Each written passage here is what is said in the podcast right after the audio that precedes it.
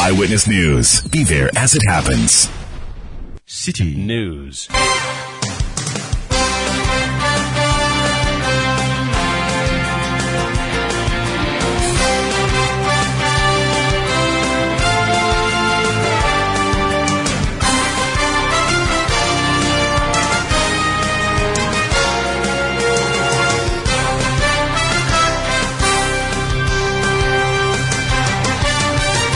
It's 1730 GMT. This is Eyewitness News on 97.3 Citi FM. I am Umaru Sanda Amadu here tonight with Akosia Ochri.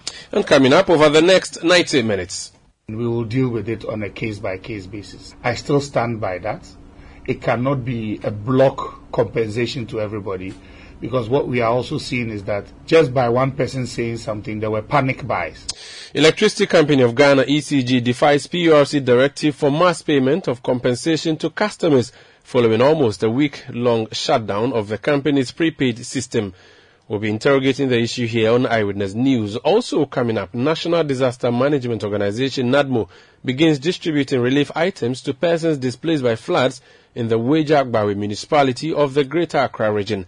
But the residents still remain homeless following the takeover of their homes by water. We have a live report from the ground or a status report, plus reactions from um, other duty bearers in other parts of the country inundated by floods. And later on Eyewitness News, farmers threatening smuggling their cocoa beans outside the country. They are doing it now as I'm speaking.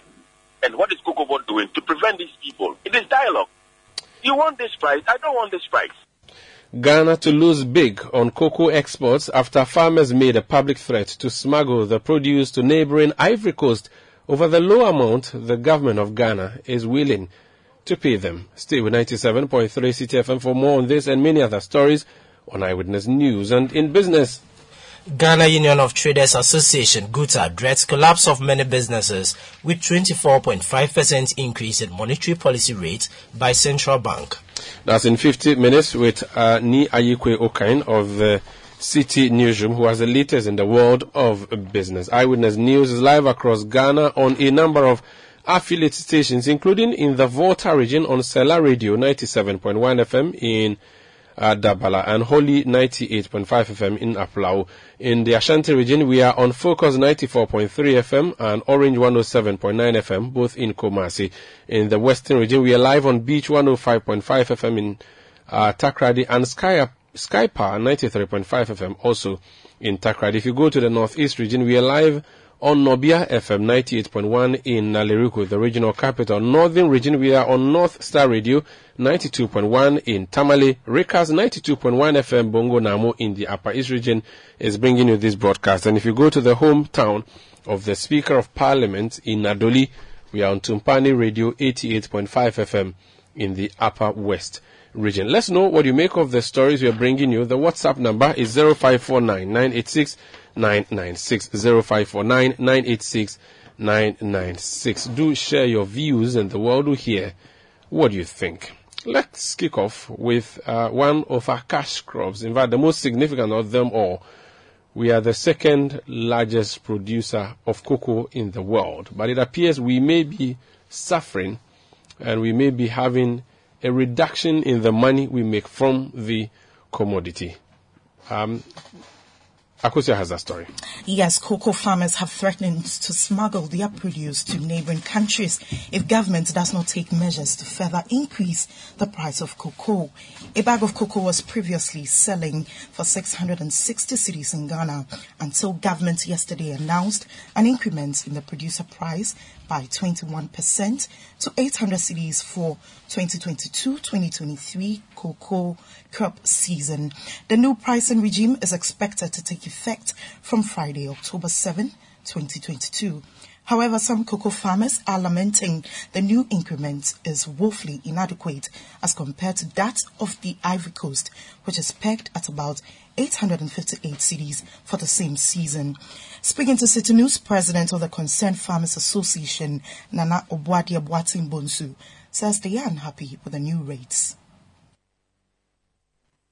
Very of doing something little, but then the farmers are unhappy because uh, uh, we were looking at 1,500, which 250 will be our welfare, insurance, and other things. But at the end of the day, government decided out with its own price without even engaging us price. If this I is what we well, you are calling for further increments. exactly that is what we are calling for. Farmers threatening smuggling their cocoa beans outside the country. They are doing it now as I'm speaking, right? And what is Cocoa Board doing to prevent these people? It is dialogue. You want this price? I don't want this price. You don't have to be be so straight that fine if you don't want it fine. No, you need to talk to the people. Well, it was 1,500 that we, uh, with the cocoa farmers across the country, decided, so that 250 will be for the welfare, and then uh, 1,250 will be in the pocket of the farmer. But uh, for now, the Concerned Farmers Association we are doing is to engage farmers to tell them not to smuggle their cocoa beans out of the country, but rather save it because a good price will come. Nana Obuadi Boateng Bonsu is president of the Concerned Farmers Association. Cocoa Board is in charge of our cocoa in Ghana, the Ghana Cocoa Board. The public affairs manager at Cocoa Board is Fifi Boafo, and he joins us on the line. Mr. Boafo, you're welcome to Eyewitness News. Thank you, Sanda. How do you arrive at how much you give to Ghanaian farmers? Is it dependent on how much we raise? Um, and I'm referring to the money that we get every year to pay cocoa farmers. Is that what determines how much we pay cocoa farmers, or there are other determ- determining factors? Okay, so the there's a committee called the Producer Price Review Committee, comprising representatives of farmers, the license buying companies, hauliers, uh, the Bank of Ghana, Ministry of Finance, Ministry of Agri, Cocoa Board, uh, is uh, constituting the committee. The committee largely looks at the world market price of cocoa. And the world market price, with your indulgence, I would like to explain this. There are a lot of people who look at the market price as, was, as posted on the ICCO website or any trading website. And they say that, okay, the price is 2,300, so the price is 2,300. It doesn't end there. There's the main crop beans and there's the light crop beans. With the main crop beans, it has, that is the price you see usually on these websites. With the light crop beans, it is discounted to the tune of 20%, and the light crop beans constitute 25, about 25% of the entire crop. That is discounted. So the price you see is a weighted average of the main crop beans and the light crop beans, and that is what we use in determining the price. So when you have arrived at that average, you look at the quantity you intend or you expect to buy. So for example, 850,000 metric tons. The main crop bean price is 2,500 multiplied by X. The light crop beans multiplied by Y. Based on that, you have a figure which you can work with. This figure then is shared, taking into consideration industry costs. So industry costs includes the jute sacks we buy, the twines, warehousing costs, research, the buyer's margin. Buyer's margin, I'm referring to the licensed buying companies who buy as agents of Ghana Cocoa Board, the hauliers who haul the cocoa from the farm gate to warehouses and to the port, among other industry costs. So when you do that, then you apportion how much is paid to the farmer, how much is also paid to the hauliers, that of the licensed buying companies, and then Cocoa Board and all other industry stakeholders. So that is how the price is arrived at. Okay, now during the determination of the price, do you have some figures that you work with where these figures could either go up or go down? So for instance, what's the current price and how did you decide to go for the new price that you have announced? Okay, so the price is largely dependent on what is prevailing at the world market. And okay, so for, forgive me again, the world market, isn't that just the market between Ivory Coast and Ghana? No. So the world market is actually the terminal market. There are two markets, the London market and the US market, and Ghana largely trades on the London market. So the London terminal market is what we, u- we use, and then the price is what the terminal offers. So the, what the terminal offers, in the case of Ghana and Cote d'Ivoire, what we have in common is that apart from the terminal price, we also have the living income differential, which is a new arrangement that has been achieved the last three years between these two countries. So we have the LID as an extra income that we are able to derive after the sale of the cocoa. So that comes in as an additional income to what we have at the terminal price. But this is all put together in determining the price. So when we do so, then we indicate that at a minimum of 70% FOB price is paid to the farmer and then the other industry players also get their portion. But you see, I listened to the gentleman you spoke to on your network, and sometimes some of these people create part of the confusion we have in the media space when it comes to conversation about cocoa pricing and what is supposed to go to cocoa farmers. In one breath, the gentleman says farmers were supposed to be paid 1,500 Ghana cedis. What were the basis of this argument? Is he, that he does not provide it. He just put it out there. If someone takes it and says that, oh, they say farmers should have been receiving 1,500 Ghana cedis without providing any basis. But then the person who says 1,500 Ghana cedis says, oh, but it would have been fine if we are paid 850 just like farmers from Cote d'Ivoire. The same person says he has not been invited. Sanda, it is not possible that if I wake up tomorrow and say that ah, I, Fifi Boafo, have formed Ghana Medical Ghana Doctors Association, when government of Ghana is negotiating with Ghana Medical Association, I am called to sit in the meeting, and if I am not called to sit in the meeting, it means that there has not been consultation. There is a farmer representative group that sits in this meeting. So the fact that you wake up tomorrow and say that you have formed your own association, and if you are not part of the meeting, it means that the farmers in generality have not been in, they have not they've not had representation in that meeting. I think that is inaccurate and that is not right. Okay. This, this gentleman moves on to say that he speaks on behalf of farmers, and farmers say that they are smuggling their cocoa to Cote d'Ivoire. Let's do the analysis. You know, farmers in eastern region, are they part of the farmers who are smuggling their cocoa to Cote d'Ivoire? What is the distance between eastern region to Cote d'Ivoire? Or those in Ashanti region? Or those in Oti region? I think sometimes when we make some of these statements, it, it, it, carries a certain image. But if you interrogate them, then you realize that it is not exactly what the person is putting out. That is the real truth. But it's possible, isn't it? If if so, even if even if the one from Oti region finds Cote d'Ivoire too far, the one from Western region. The one from Ashanti region should not, and indeed, no, no, they could even factor the distance in, in the course, wouldn't it? From Ashanti region to Cote d'Ivoire is quite a distance. So I'm sure they will calculate aside that if they were to sell it to our, our, our, produce buying companies here, I mean our cocoa buying companies here, you call it what? Uh, cocoa marketing companies, right? License buying companies. License buying companies. Uh, instead of selling to that uh, for say 50 cedis, if I took it to Ivory Coast, even if I spend so much on the road, I would still raise at least 100 cedis and it is better. The farmer would always choose that option. You don't think so? Let me give you the dynamics. In Ghana, farmer is earning 800 Ghana cedis as a result of a 21% increase. In Cote d'Ivoire, farmers are getting, if you compare or if you do the exchange rate, a difference of 850 Ghana cedis. So the actual difference for a bag of cocoa between Ghana and Cote d'Ivoire is 50 Ghana cedis. That is it, 50 Ghana cedis. It may sound insignificant if you consider no, no, a single no, bag. If you indulge me, yes. Uh, you, you, get, you get the argument. Ghanaian farmers are largely smallholder farmers. They are not large-scale farmers. Cocoa farmers in Ghana are smallholder farmers. So for a smallholder farmer who produces four bags of cocoa, you tell me that that farmer says he will take his cocoa from Sefwi Wiawso down to Cote d'Ivoire. What is the cost of that transport from Sefwi Wiawso to Cote d'Ivoire? What really happened is that it's not these farmers, these smallholder farmers who smuggle cocoa.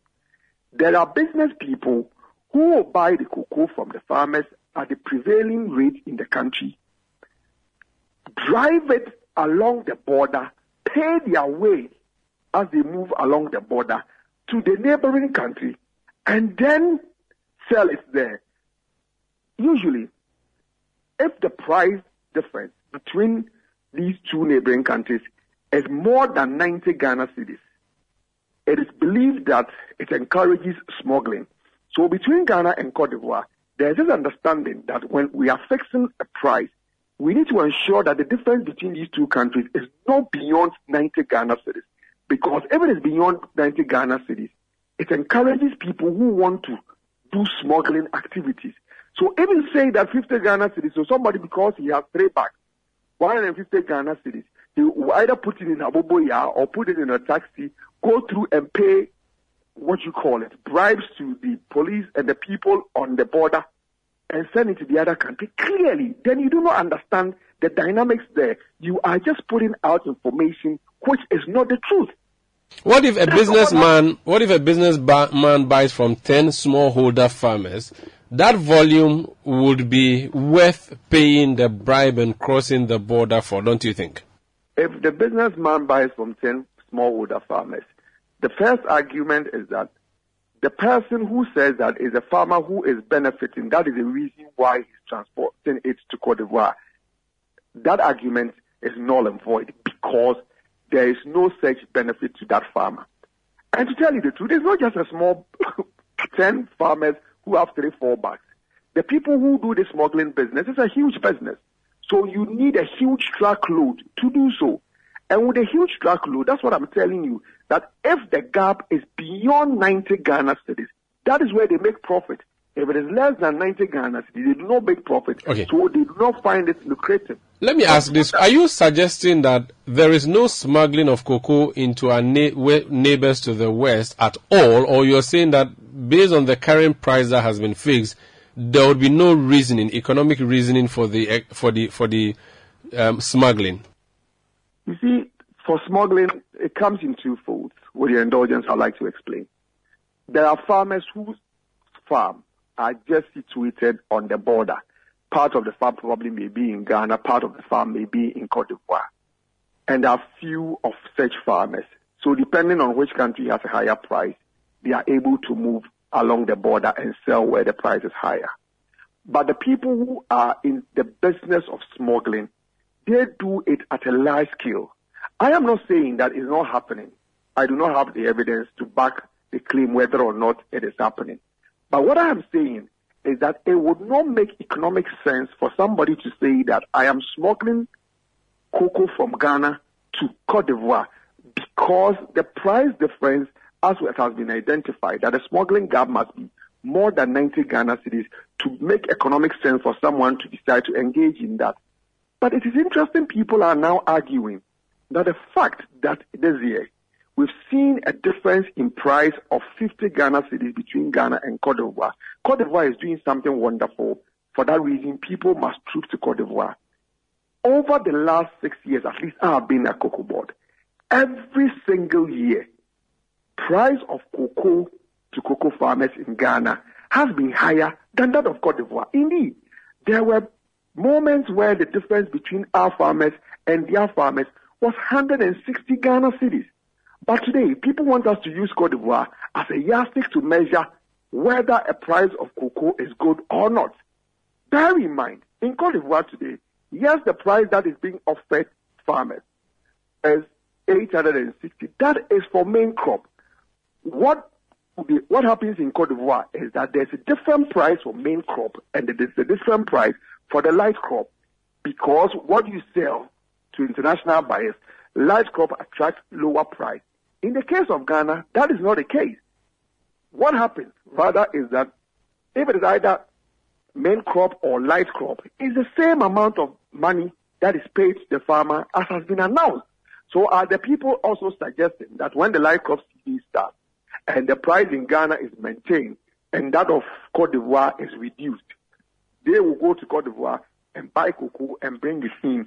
But as we do this discussion, there's one thing we also need to pay attention to. Do you know that the services that are rendered to farmers in Ghana, farmers in Cote d'Ivoire do not enjoy the same services? In Cote d'Ivoire, there's nothing like free seedlings. In Cote d'Ivoire, government paying for extension service for cocoa farmers does not exist in that country. In Cote d'Ivoire, the fungicides and pesticides that Cocoa Board buys for farmers in Ghana it does not happen. Yeah, but you see, all these things you're mentioning are sweets, but there's no contract, or you haven't even made them swear an oath that says because you've provided them with all of this, at the end of the day, that bag of cocoa should come to you. You can do all that, provide all the extension services to them, but at the end of the day, we are talking about money, and that money is in Ivory Coast, they'll go and get it. you see, Eh, eh, the argument is that, while there's money in Ivory Coast, so throw away all the support you receive from your government. Is, are they really throwing it away? Because I okay, so I don't get it. I've you've come to give me seedlings, you've given me extensions, and everything. I have done my cocoa. At the end of the season, I harvest. I put it in a sack and I carry it to Ivory Coast. I haven't thrown away the support you gave me. I have actually fooled you essentially by letting you No, no, think but that you- I'll give you- you the end produce in- and then I end up sending somewhere else. That's what that's the sense I get unless I don't understand the dynamics No, and I'll be glad no, if you can what- educate me. Yeah, in what you call fooling a cocoa board, it is rather destroying the industry that supports you because if I do not believe that is what will happen. Do they care? They are private people. They they have no obligation whatsoever to you. You are obligated you because you of have the you have an obligation to protect your own industry because if your activities undermine the sustainability of your own industry, the industry will not be there to serve you. That's the point I'm making. You sound like you, you are really hoping on the patriotism of I- these people. I But when am- it comes I to I economic I am issues, patriotism is really tricky, isn't it? I am, I am not hoping, but the point I'm making is that I've heard people who say that we should use Cote d'Ivoire as a benchmark in determining price. It is for that argument that I'm saying that Cote d'Ivoire cannot be the benchmark in determining price. But the point about smuggling, that's what I've said, that if we're in a situation whereby Cote d'Ivoire was paying farmers beyond 90 Ghana cedis, then there's a need for us to be worried because that room gives an incentive to people who wish to smuggle along our borders.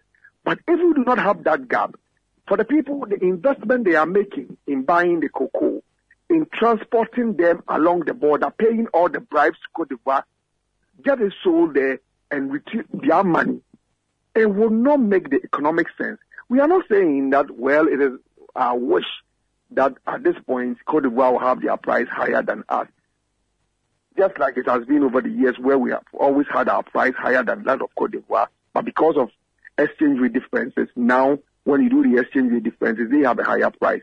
The point is that if anybody tells you that because of the 50 Ghana cedis, farmers will carry their cocoa on their head, walk along the border to go and sell in Cote d'Ivoire and make the revenue. Clearly, the person doesn't understand how. Manasseh, Manasseh lives in Western North and he has sent you a message which I'm going to read for you.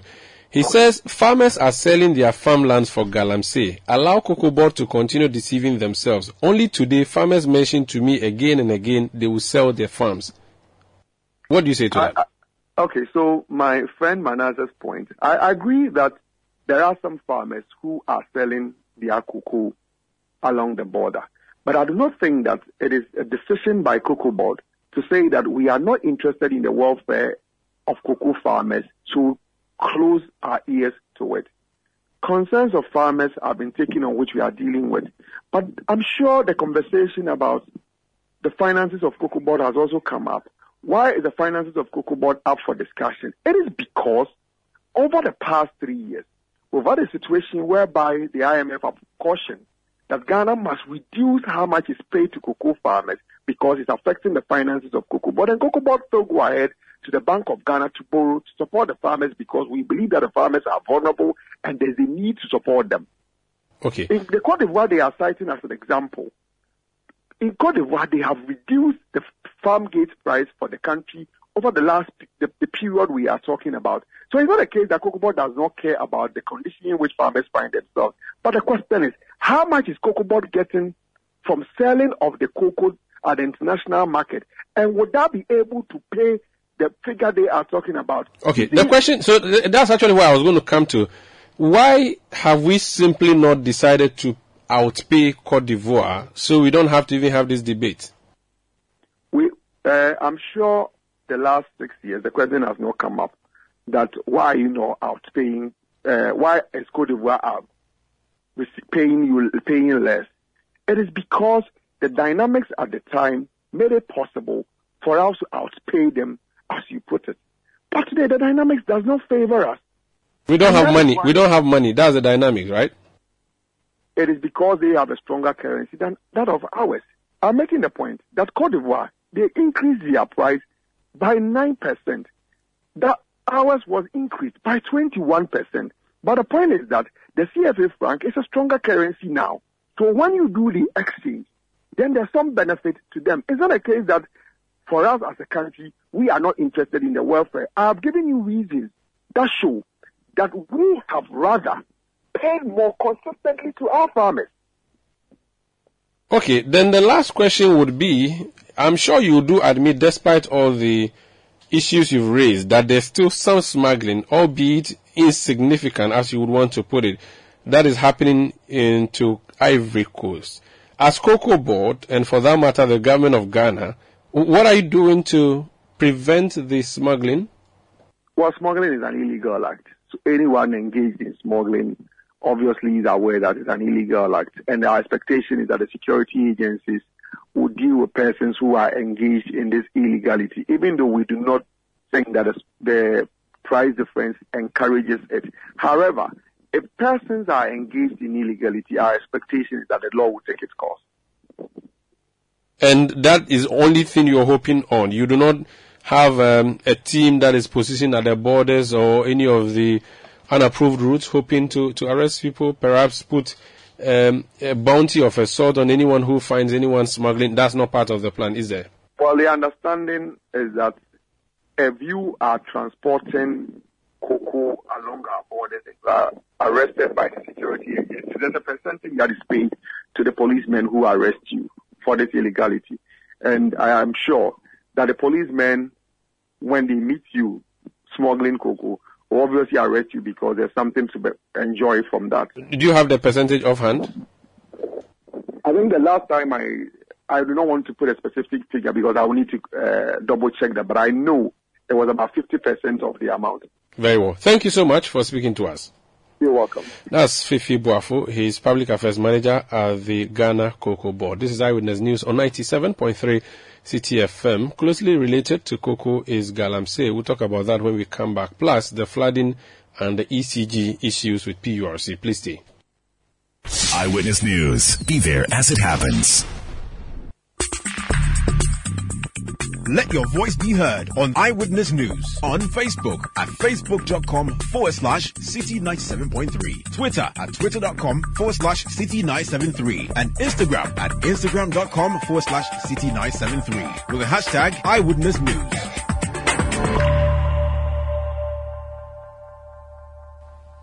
Well, there's still the eyewitness news. Now let's move away to some stories. Former President John Dramani Mahama has underscored the need for government to tackle the growing rate of youth unemployment in the country.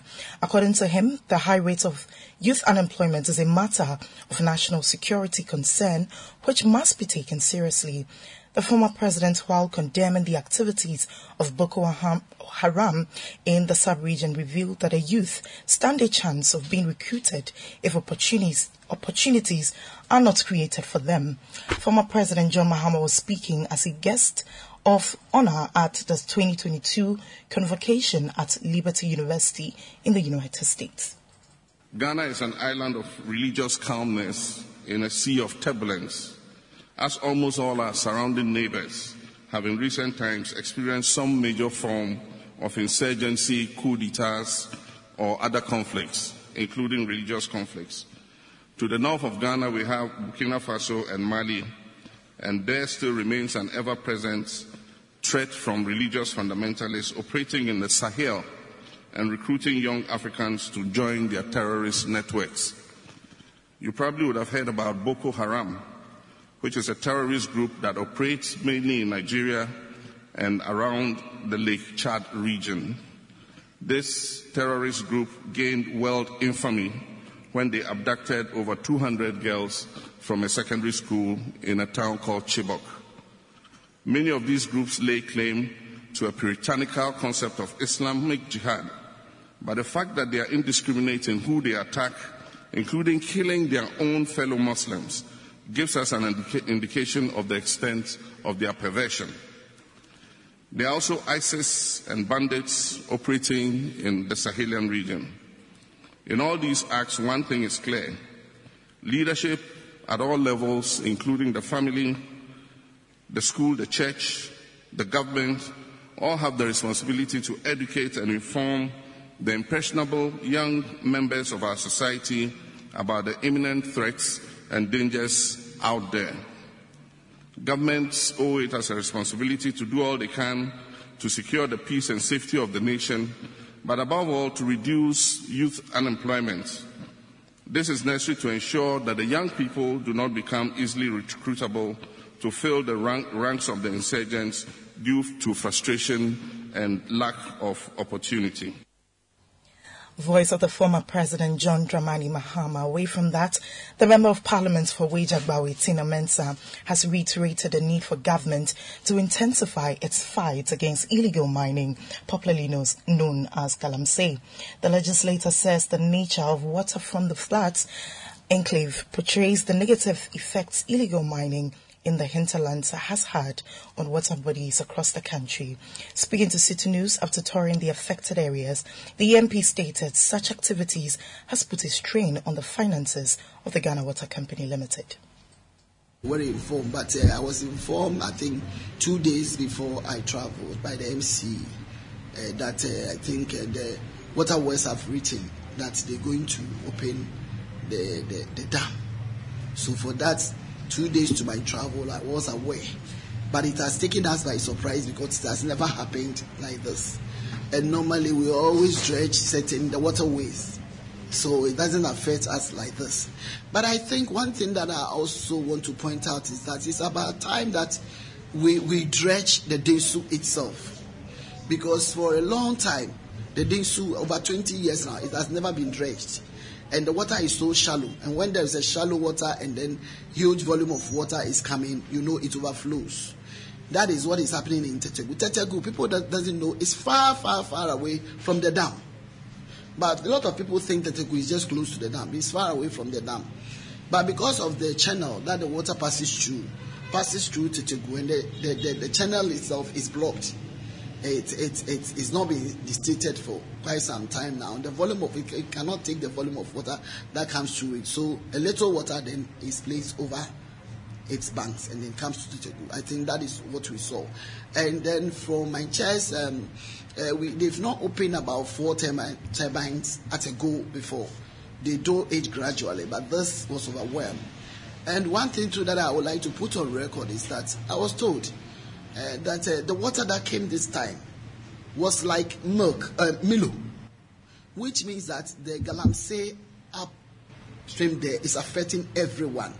If water coming from eastern region, the eastern corridor and other areas could come to the Densu with such a color, then you can say that we all have to say no to Galamsey because this will, will, will, will not augur well for the water works people. They have to spend much, much more money to, to uh, uh, how do I call it, to purify our water for us here.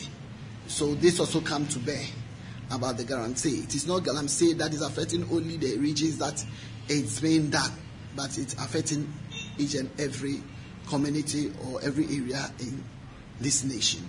So that is one thing. And then I'll put on record that we need to dredge, the government need to dredge the Densu River because it's, it, it's been long overdue.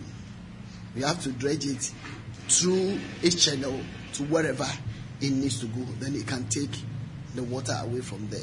There should be a solution. There should be a solution because uh, there are many villages who need water, and we always complain about uh, villages not having water, but we are throwing water away. This water could be stored somewhere, and then later on we can manage it.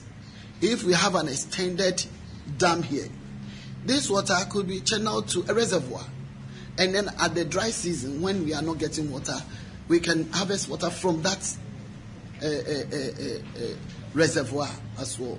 But it seems like this has been a, a yearly ritual that we do here, and yearly my constituents suffer for it.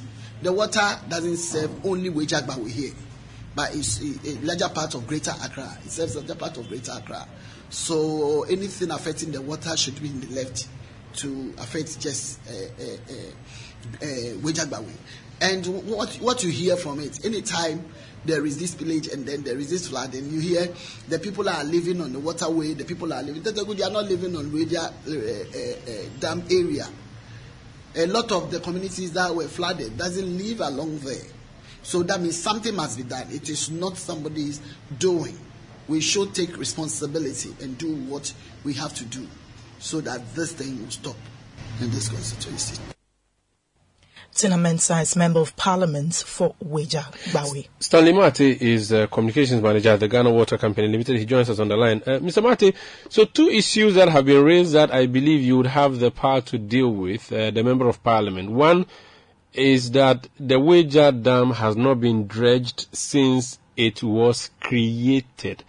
That should fall under your purview. And why has that not happened? Because she contends that because the silt keeps rising, uh, even if you know just a small volume of water comes into the dam, it would still overflow. What is your comment and what's your reaction to that? Yeah, thank you very much, uh, Omar. Uh, assuming, uh, without admitting, that um, the Weija Dam is tilted, okay, and so the, uh, the little volume of water that comes inside is have to go, uh, have to restore the way. Uh, it still have to go through a certain channel into the sea. Okay. Now, this channel that we are talking about, this God created um, uh, waterway that we are talking about, has been encroached upon by developers. Okay, so how would the water flow into the sea? Okay, so whether it's been dredged or not, that is not the issue for discussion now. I think she's referring to the. So let's consider your dam as being two points. The point of entry. She believes that where you collect and save, serve, um, keep water for treatment, that place needs to be desilted so that you can hold more volumes of water. Currently, she holds a view that you are not able to hold so much water in there because of the silt in the in the dam itself, not what happens after the spill gates? Alhaji, I, have not deviated at all. What I'm saying is that no matter the depth of our storage area, okay, so, uh, the storage area uh, where the dam is, okay, no matter the depth, it, it will get full one day because there's always and constantly inflows. And when we go, and we'll by all means at a point go beyond a certain level we call the maximum operating level. You understand? At that level, we have to spill. There is no dam in this world, okay, that hasn't been spilled before. The excess water is always spilled, and that is why the design of every dam is like that there are spill gates. But what we are talking about now is if we spill the water, the excess water, that should go through the natural waterway, the natural channel that God has created for the Densu River to flow through smoothly into the sea. That area has been encroached upon. You understand? And that is why we are seeing the havoc that we are talking, that we are discussing now. Stanley, yesterday when I went to your dam, I actually saw that, and I noticed that the stream of the water towards the sea, people have not encroached on the edges. They've actually built in the middle of where the water should be passing. And yesterday I saw whole houses standing in the middle of the water as it gushes past. The question would be, why don't you create a drain of a sort, like what we have in the Odo, where there is a bank that has been built with concrete on both sides? That way, everybody knows that this is where the water passes, and there's no way anybody would build in there. For instance, nobody can build in the Odo. Why don't we have something like that. Because if it's just a natural, you know, valley for water to pass through, if I came there in the dry season and the landlord sells to me, I may not even know that that's where the Densu pass. For instance, the member of parliament talks about Tetegu, which is even across the road from the dam. Yet the water went there too. It means that you should create a nat- instead of depending on the natural flow of the water, why don't you create an artificial path for it? I like this and that. Um, I think we are uh, uh, we are all not appreciating what is, happening at that area. Okay, we need to look at what we are talking about with a technical eye. You understand? We are just we are we are just talking. I mean, I don't know how to put it, but you know, technically, technically, it is not feasible. And what I'm saying is that God created the Densu, okay, and created a path for it, a course for it, a waterway for it, for it to flow into the sea. Water finds its own level at any time. If you try to hinder the flow of water, it will divert its course into uh, other areas. And that is the challenge that we are finding, uh, we, are, we are seeing in that area. Let us clear the, uh, the path. So that the water can flow smoothly into the estuary and then into the sea. And we'll have no problems at all. We have not been hearing uh, uh, uh, floods around that area until 15, 20 years ago when people started developing that area. When the dam was built in 20, uh, 1977, there was there hasn't been anything like this until the last 20 years. Okay, and all the buildings you see there today, okay, are less than 20 years old. So they all know the repercussions of putting up structures in that area. So the solution is pull down all those houses on the way. Exactly, exactly. We don't have the appropriate size of, you know what I mean, to do that, do we, as city authorities? Because in the first place, we sat aloof and watch for them to put these up. And that is why we need to put pressure on the city authorities to do the needful, to do the right thing. Can't, can't you do it yourself? Don't you have the authority? It is not within our mandate. Ghana Water Company Limited, our mandate is to treat water for the people. And open the pipes when there's need for it. And that's all. Where the water goes to is not really your control. That is, no, beyond the dam, we do not have control over it. And the member of parliament thinks that you should start having control beyond the dam. She thinks that you should. If government gives us that mandate.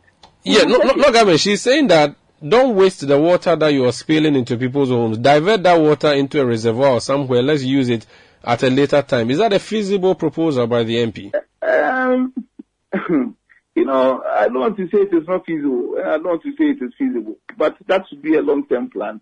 And that also means that the entire area over there will still have to be cleared. You know, for you to build a dam, you need some natural natural topography to support it. You understand? And whatever you do, assuming we do an artificial storage beyond that dam, one day again, the place will get full and we'll have to fail. So if we if we build that dam, okay, and we have to spill, and people have built in the dam, we see what they are seeing again. What we are saying is that let us let us be responsible and bet and follow uh, or, or uh, uh, and follow the laws of our country. We are not supposed to build on waterways. We are not supposed to put structures on buffer zones. Let us obey the laws and we'll live in peace. And we need to enforce that. The municipal assembly needs to enforce that. Other than that, we'll face these challenges every time. And even ourselves, the citizens ourselves, we have to be responsible. We know that it is dangerous to live in that area. We have been educating people for the past, God, God knows when. And still, people are putting up more, uh, new structures. Alhaji Sanda, look, I can bet you, if the water recedes, okay, people will go back and continue the construction of their building of their buildings. Next year, we'll see new buildings spring up. I have drawn videos of that area for the past three, four years or so. You can come and I'll show it to you. You realize that new structures have sprung up. Okay? So why are we doing this to ourselves? We want to talk about, want to blame Ghana water and, and all that. For us to spill the dam, there's excess water from the dam. We are rather saving them. Because if we do not spill the excess water from the dam and the dam is to collapse, it will wipe all of them away in minutes. We will not, they will not have the ability to pick even uh, this thing, the, the, the sort of things that, that they are picking from their homes. Why are we doing this to ourselves? It is wrong to build in that area. Let's talk about we the. Keep we keep talking about these things year by year, and they still keep doing it. Let's talk about the estuary now, the point where the river enters the sea. I noticed that it was closed until the excavators were sent two days ago to open it up. Why don't we have it permanently opened so that the water would naturally flow into the sea? Okay, so that is the duty of the municipal assembly. But I'll help you out. That place has been dredged already. And then three, four days ago, they ha- we had to go and dredge further, or they have to go and dredge further so that the water will flow in, uh, thing, uh, uh, uh, more easily than uh, uh, hitherto it was. Okay, so it has been dredged already. What happens is that any time we have to spill, we inform the district assembly, and then there are some protocols that we all follow. Okay, we have our standard operating procedures. We follow them very well. And then the district assembly is also expected to do theirs. So they go and dredge the area so that there'll be free flow.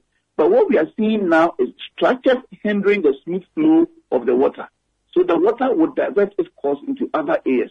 That is why we are seeing areas that has never been flooded over the years now getting flooded because the water now is finding a different route. I hope you are getting what I'm saying. I get you. And the last question would be from, now, if Mhm. you go there, if you go there, you don't see any any channel or any any waterway that you say that this is the waterway for uh, the Densu River, because people have encroached on every part of the uh, every part of the land. The last question would be Did you not have to announce to people through a gong beater or a community, um, what was it, the, the van that makes the announcement to the Exactly, that is what we do. So, so did you do it at this time as well to tell them? We do it every time. We do it every time. The district assembly is aware. All the assemblymen of it, unit committee leaders, the chiefs, everybody is aware. They have uh, resident associations. We send them letters. I have copies of the letters. I like you, Sanda. Very well. Th- th- thanks, Stanley. The way you keep calling me Alhaji, you may just have to sponsor my, my Hajj trip this year, uh, next year. But thank you. you. Thank you so much for, for, for speaking to us, and we'll return to you again in due course. Thank you. I, I appreciate that. Thank you so. That's Stanley Martey. He's communications uh, director for the Ghana Water Company Limited. This is Eyewitness News on 97.3 Citi FM. We are coming to you from our studios in Adabraka, in Accra. Talking about um, the the issues with the Weija-Gbawe, the flooding that we saw. You've heard the member of parliament say that the water looked like well, it was thick. Maybe let's use groundnut soup. That that's probably what she said uh, she wanted to use in reference to the water that was collecting into the dam, which water had to be opened. This is attributed to Galamsey. Now, the flooding did not happen just in Weija-Gbawe. It has also happened in other parts. Bagre Dam was spilled up north in Burkina Faso, and the water came to uh, our country, the northern part. It has caused some devastation there. Our correspondent Fred has been reporting on it, Fred Awuni, mean. Now, if you look at the eastern region, for the first time we are recording flooding in Abuakwa North, uh, in New Juaben North, and New Juaben South. The status or the state of affairs there is something that is a bit curious. We've called up the member of parliament, who is a former minister for works and housing. The Honorable Samuel Atta Akyea is MP for Abuakwa South. He joins us on the line. Honorable, you're welcome to Eyewitness News. Yes, my pleasure, as always. So I will speak to you because you are on the committee of parliament that focuses on Galamsey. But what is the state of affairs in your own constituency and the neighboring constituency? You've been touring the area. What's the status? Well, you know, when we have natural problems like um, a heavy rain inundation, we don't have to complain because that's nature, if you like. But when there's a problem of man-made problems, then we should worry. I don't understand why people should build on waterways. How can we say we have a municipality that people will not take building permits before uh, they go ahead and build their dwelling homes? And how can we say that people are not even ashamed of the fact that they come from the president's backyard and they want to do serious galamsey, divert the river Birim, which is supposed to be the cleansing force of the Okyemans too. And then you have problems as you have. Because what I'm so much ashamed of is that people are not even ashamed to go ahead and do galamsey at the backyard of the Presbyterian um, um, uh, uh, Training College, Achebi, the very governmental land, just at the background is what somebody believes you could do that I'm saying. And then the president is so audacious to the point of diverting the Birim River. And if you divert the Birim River, there will not be a flow. So when there is a rain inundation, then there's whole flooding in the area and it comes to uh, disturb people's uh, livelihoods and properties. The good news I'm having is that although the, the, the devastation was so terrible, it didn't lose any life. That is my joy. But apart from that, I've seen a very terrible thing today and uh, we need to work towards resolution. So it, it- it's a new thing, isn't it? The flooding in your constituency. This is the first time we had a very serious flooding. I've been a member of parliament since 2009. I've never experienced this before. I thought that you have serious flooding in the, um, um, uh, I mean, uh, uh, serious cities of Kumasi and Accra. But to have flooding in an area like mine is very strange. And this It is purely Galamsey related, isn't it? Essentially so. Essentially We- so. you said the you said the river was diverted. That that sounds like a lot of engineering work for me. Like practically, you're saying that the course of the river was diverted so someone could dig gold where the water would have passed. Is that what you're saying? That is so. We can't run away from the consequences of um, the bad behaviors of our own people and why um, the whole system will give a standing ovation to whoever is doing such a thing. Because when you pollute a river, do you know what we are saying? Now the life of a whole area of people should suffer. Because the river is what they use to cook, the river is what they use for all manner of things. But if the river is polluted, then you've polluted life. That's my analysis. Honorable, your party in government for the past six years has been waging a war on Galamsey. There are critics who say it is purely cosmetic. From where you stand as a member of parliament for a community that has gold and also being a lawyer, where are we getting it wrong from? Well, essentially, it's like, um, um, I wouldn't say it's cosmetic because I believe the president is well meaning. But let me give you a scenario. The president is in Jubilee House. He has a representative who is uh, the municipal chief executive. He's supposed to head um, the security apparatus of the area. Nobody will do an external activity to the point that nobody will see. What is the M- MCE doing? Apart from that, there might also be a chief who knows that, oh, a stranger has entered my jurisdiction as a chief. He didn't come to the party to seek permission, but it's a vast area, even like I'm saying the Birim River. And you are saying that the chief is not aware or is not being informed that, look, somebody is trying to desecrate your environment. So it's an interplay of uh, what I call ineptitude, compromise, and sometimes um, uh, people who believe in coins for now at the expense of their own peace and joy tomorrow. This is what we are going through. But to say that, oh, the president is not well meaning, he doesn't want to ensure that Galamsey is eradicated, I believe that is not uh, the state of affairs. There's whole conspiracy against the solid resolution that um, he doesn't want to see Galamsey um, messing up the environment and the rest of it. But I believe that the time has come that anybody who's involved in this kind of shameful behavior and pocket is superior to the devastating of the environment and also how a lot of people should suffer, that person should be arrested and dealt. If that, it appears the arrest has been failing over the years. The soldiers have been deployed. We have apps and all of that. Drones have all failed. There is a proposition that there sh- we should deploy a shoot to kill tactic. You are a lawyer. I'm not sure that's something you would agree with, but people hold the view that let's use the extremist of um, positions to fight this issue. Yeah, that is to set aside the constitution. Uh, every man is deemed innocent until proven otherwise before a court of competent jurisdiction. Immediately we resort to um, um, shooting people on sight, then we are in a state of anarchy. So if a soldier goes to an area and he, are, he should arrest a person, the first thing to do is to uh, get a place to put together a docket and then they arraign him before a court of competent jurisdiction. Let him defend himself that why is it that because of profit and the coins you have in mind, a whole river, servicing maybe about uh, one third of the issues of Ghana should be polluted. And then he will answer. So I know that it's become a bit desperate, but when we are desperate, we shouldn't compromise the rule of law.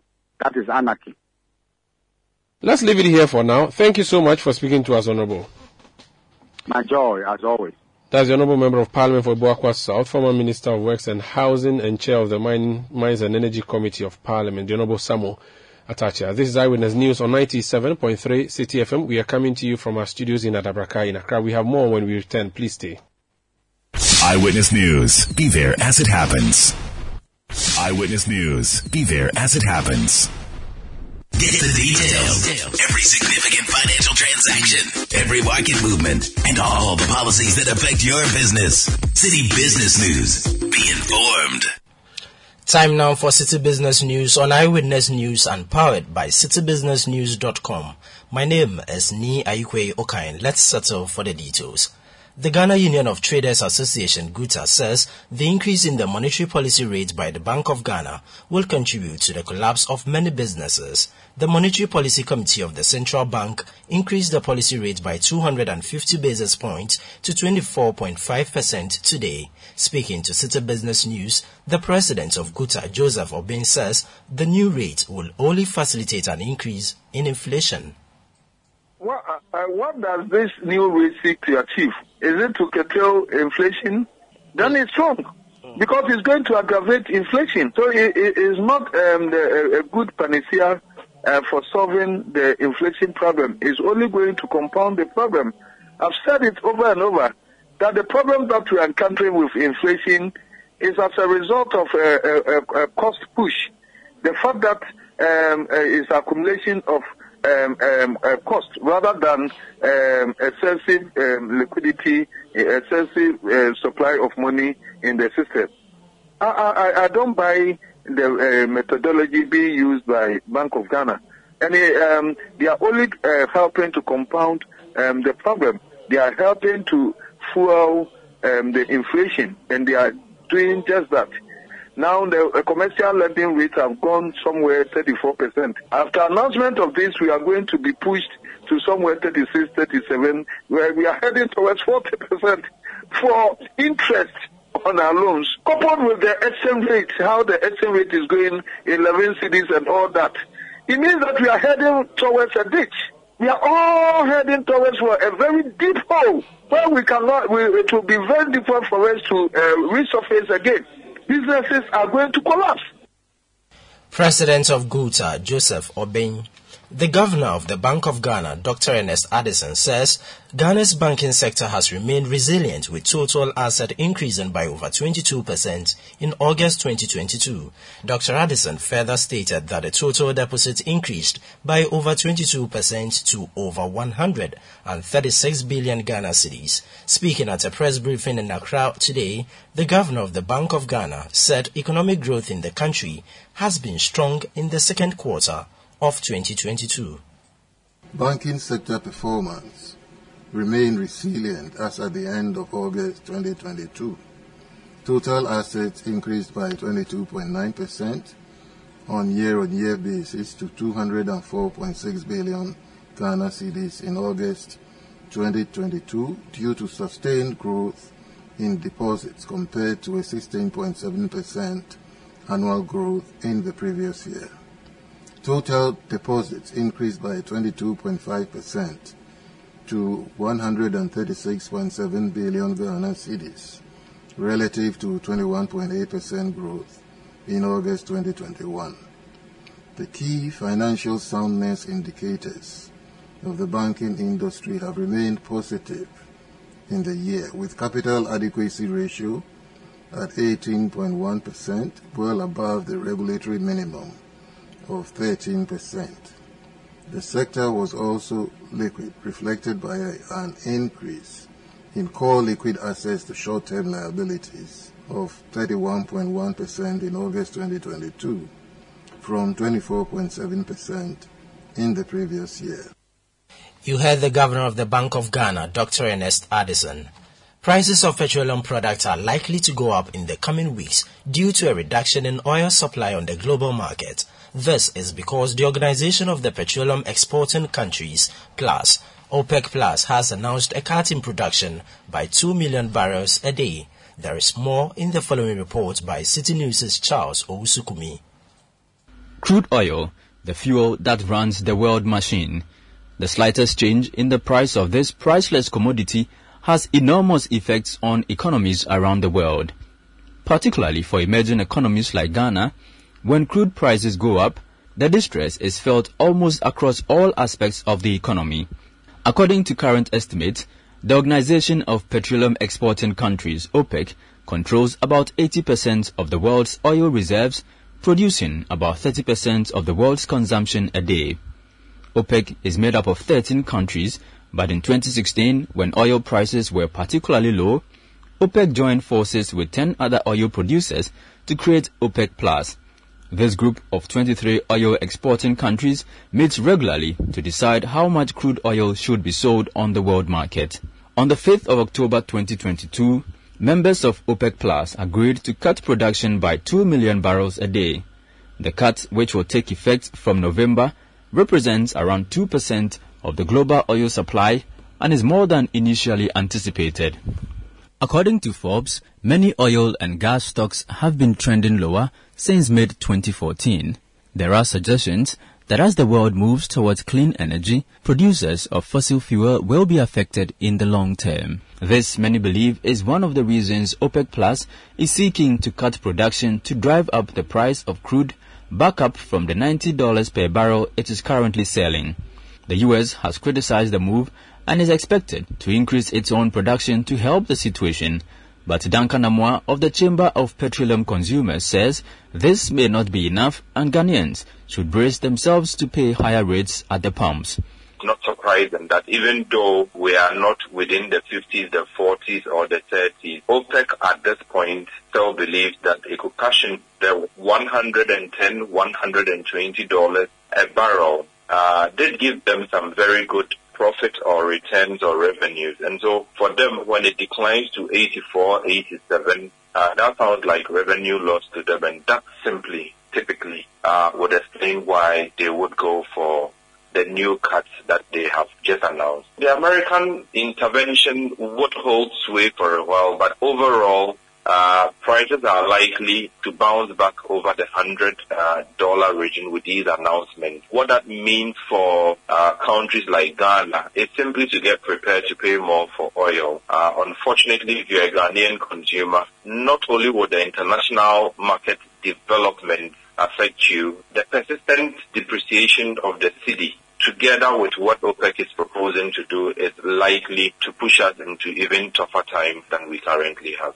Duncan Amoah again suggests some decisions Ghana's government can take to cushion consumers against the expected rise in petroleum products. Trigger a hedging instrument. We have said that the continuous diversified portfolios we have currently as far as fuel importation is concerned is unsustainable. If you would need to put your uh, entire imports into one bill uh, so that you get any of the major uh, to supply in that quantity or volume, you are likely to attract economies of scale and you are also likely to be able to negotiate a lot better than we currently do with the fragmented importation by the various BDCs. Secondly, there's a certain price chart that says when prices on the international market moves upwards, drop some of the taxes in order to accommodate the fluctuating cedi so that you may not be able to reduce prices, but you can stabilize prices such that the cedi's depreciation would not impact adversely on pump prices going forward. We have submitted a paper to the Ministry of Finance and we would be hoping that judging by what OPEC is intending to do, uh, some of these um, suggestions would be probably considered seriously. Other than that, if the cedi continues to depreciate and OPEC continues to gravitate toward higher international uh, market price for oil, you are simply going to get to 2023 a bit steeper for your people than it has been for 2022. That report was filed by Citi News' Charles Owusu. The Ghana Immigration Service is urging authorities to deploy the services of cybersecurity professionals at various units of the Immigration Service to deal with cybercrime. The service says the influx of technology has given rise to cybercrime in the country with only a few of the professionals stationed, most especially at the airport, to combat the disturbing trend. Speaking at a seminar on cybersecurity in Accra, the Deputy Comptroller of the Ghana Immigration Service in charge of finance, Isaac Owusu, called for adequate measures in ensuring cybersecurity. The internet gave rise to important services accessible to anyone with a connection.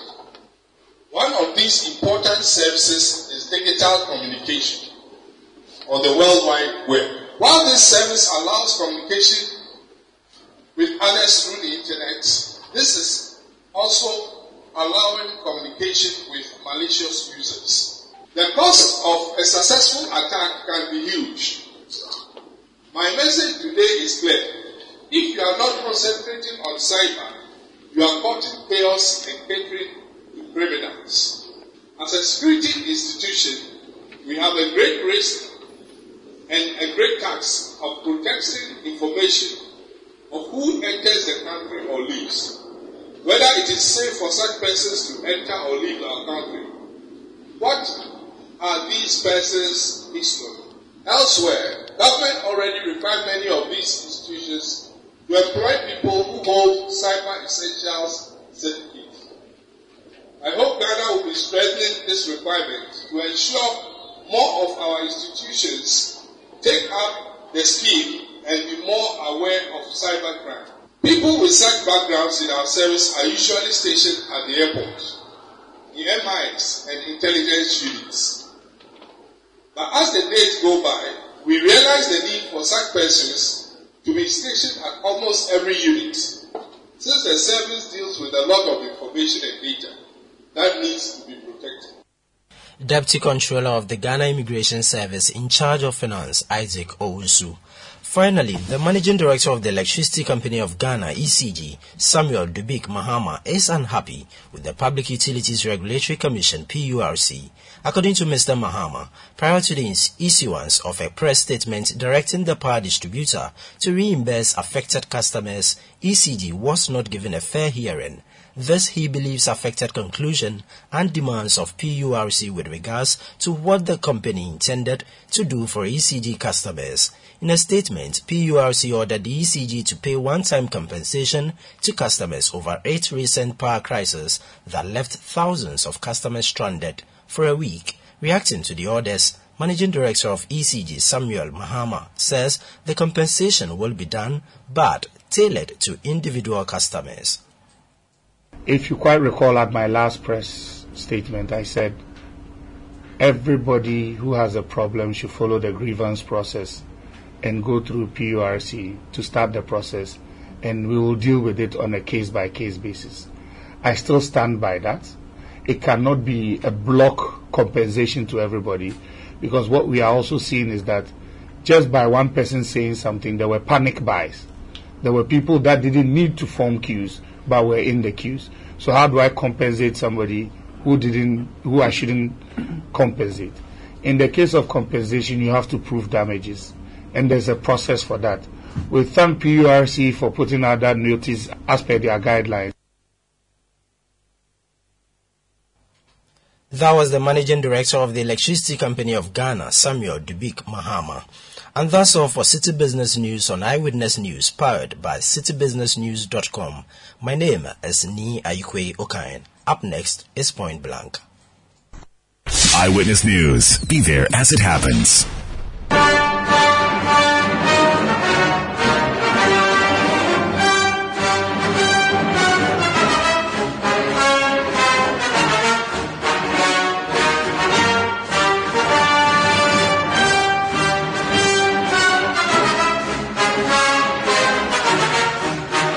You're welcome back. This is Point Blank on Eyewitness News. My name is Umaru Sanda Amadou. On Point Blank, we are going back to the Galamsey conversation. The National Democratic Congress NDC says the Akufo-Addo administration has failed woefully in the fight against illegal mining. The party describes the measures and strategies put in place by government to fight Galamsey as a farce.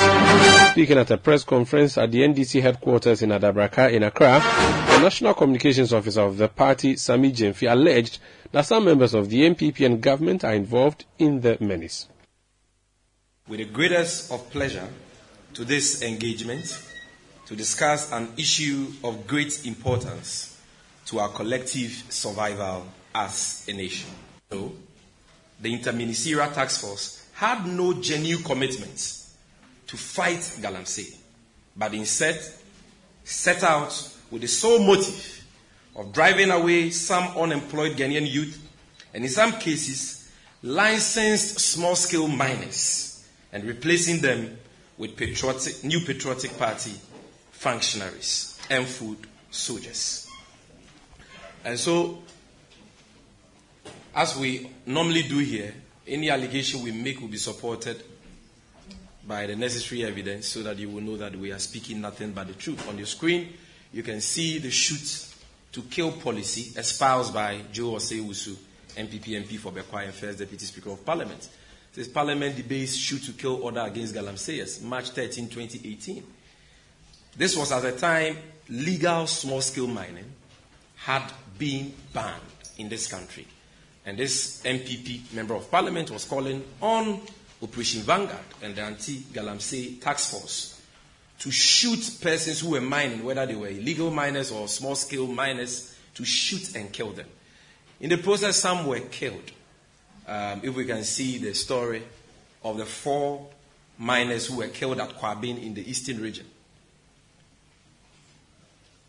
Yes, so this was published by MyJoyOnline on 13th August 2017 tensions at Eastern region as residents blame Operation Vanguard for deaths of four miners. This is what they did right at the outset of their so-called fight against Galamsey.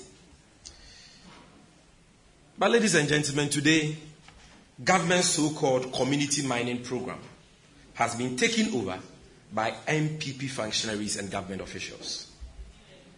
President Akufo-Addo's engagements with chiefs and MMDCs in Kumasi yesterday provided yet another opportunity for him to engage in his usual flowery speeches, which cannot win the war against Galamsey.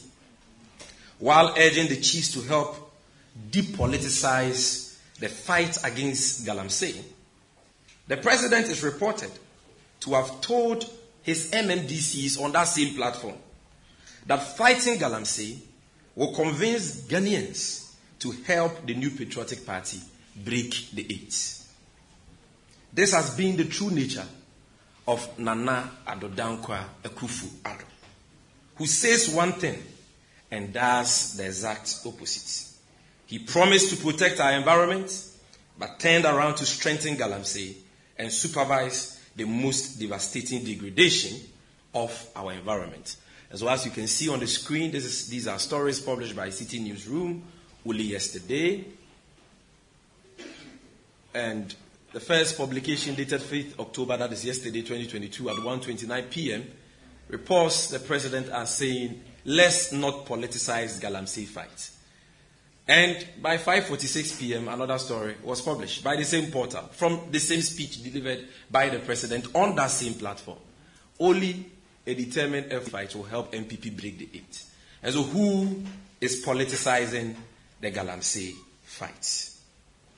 Ladies and gentlemen, how can the man, President Akufo-Addo, who stood on a political campaign platform in the year 2016 in Obuasi and promised to promote illegal mining, aka Galamsey, when elected, lecture us on the need to depoliticize the fight against illegal mining? How is that even possible? And maybe somebody is hearing this for the first time. The person may not know that President Akufo-Addo actually promised to promote Galamsey, and he made that promise on the campaign platform for votes. And so today, if he turns around to talk to us, sermonize about not politicizing Galamsey, we should be asking him to be apologizing for that, first of all.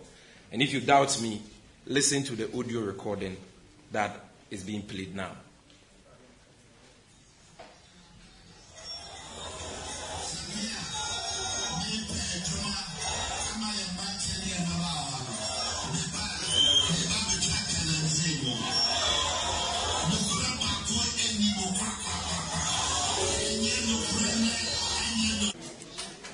Ladies and gentlemen, these pieces of evidence have been available to the president and the powers that be, yet no action was taken to raid the task force of such criminally minded officers. No wonder the fight has been a futile one, and the various task forces have been a complete waste of the public purse. The former Minister for Lands and Natural Resources, Honorable John Peter Amewu, under whose leadership the fight against Galamsey began, made an observation that members of the Operation Vanguard team had been compromised by illegal miners. This statement was corroborated by the then Eastern Regional Minister, Honorable Eric Darfour. And you can show those publications on the screen so that those who are not aware can appreciate what we are talking about. Here, Peter Amewu is reported to have said by Modern Ghana on the 19th of December 2017 that one step forward, two steps back. I'm not saying it. This is John Peter Amewu. He says, um, can, I, can, can you scroll? Let's read the relevant portions. This is a very important story.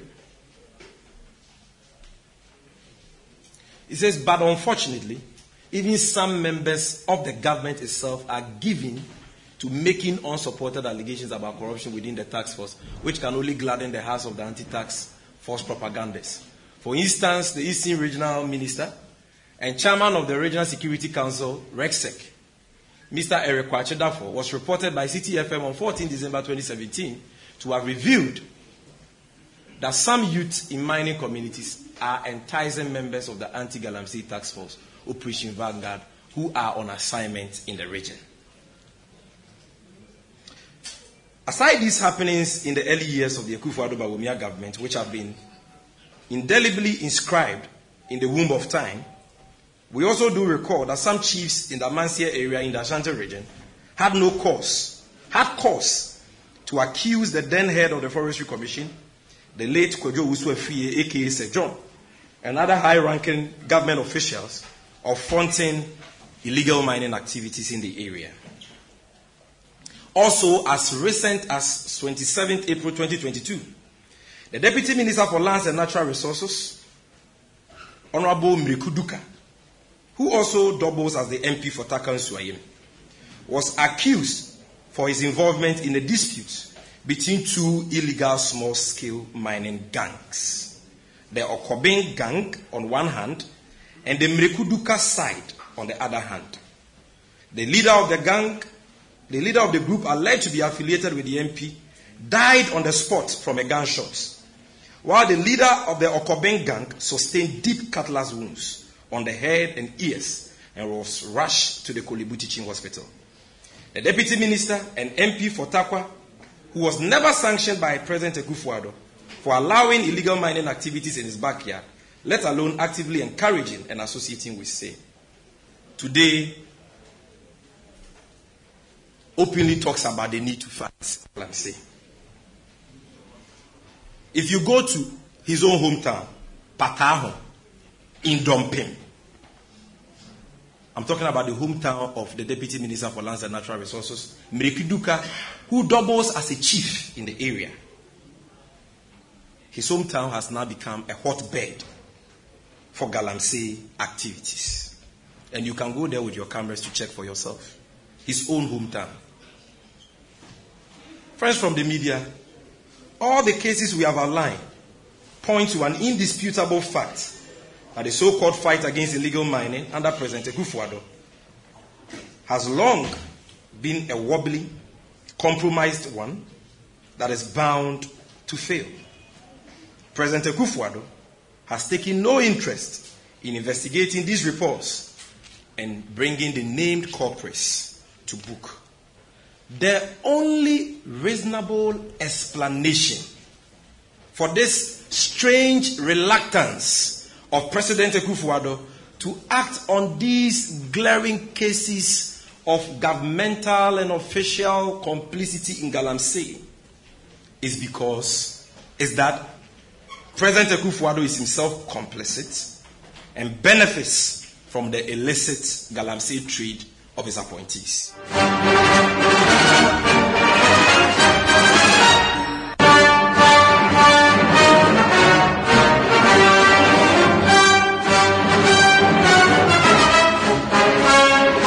You are listening there to Sami Gyamfi, his National Communications Officer of the NDC. And that will be it for Eyewitness News tonight. My name is Umaru Sanda Amadou. Production by Sixtus Don Ulo, Sami Wiafe, and Bevlin London.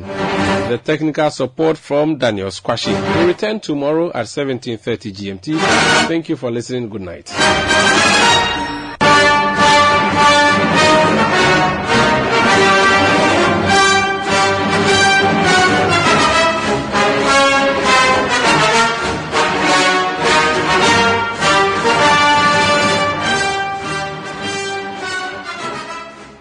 Citi News. We speak first. Reach our hotline on 0302 224959 and get interactive on Facebook, Citi 97.3 FM and on Twitter at Citi 973.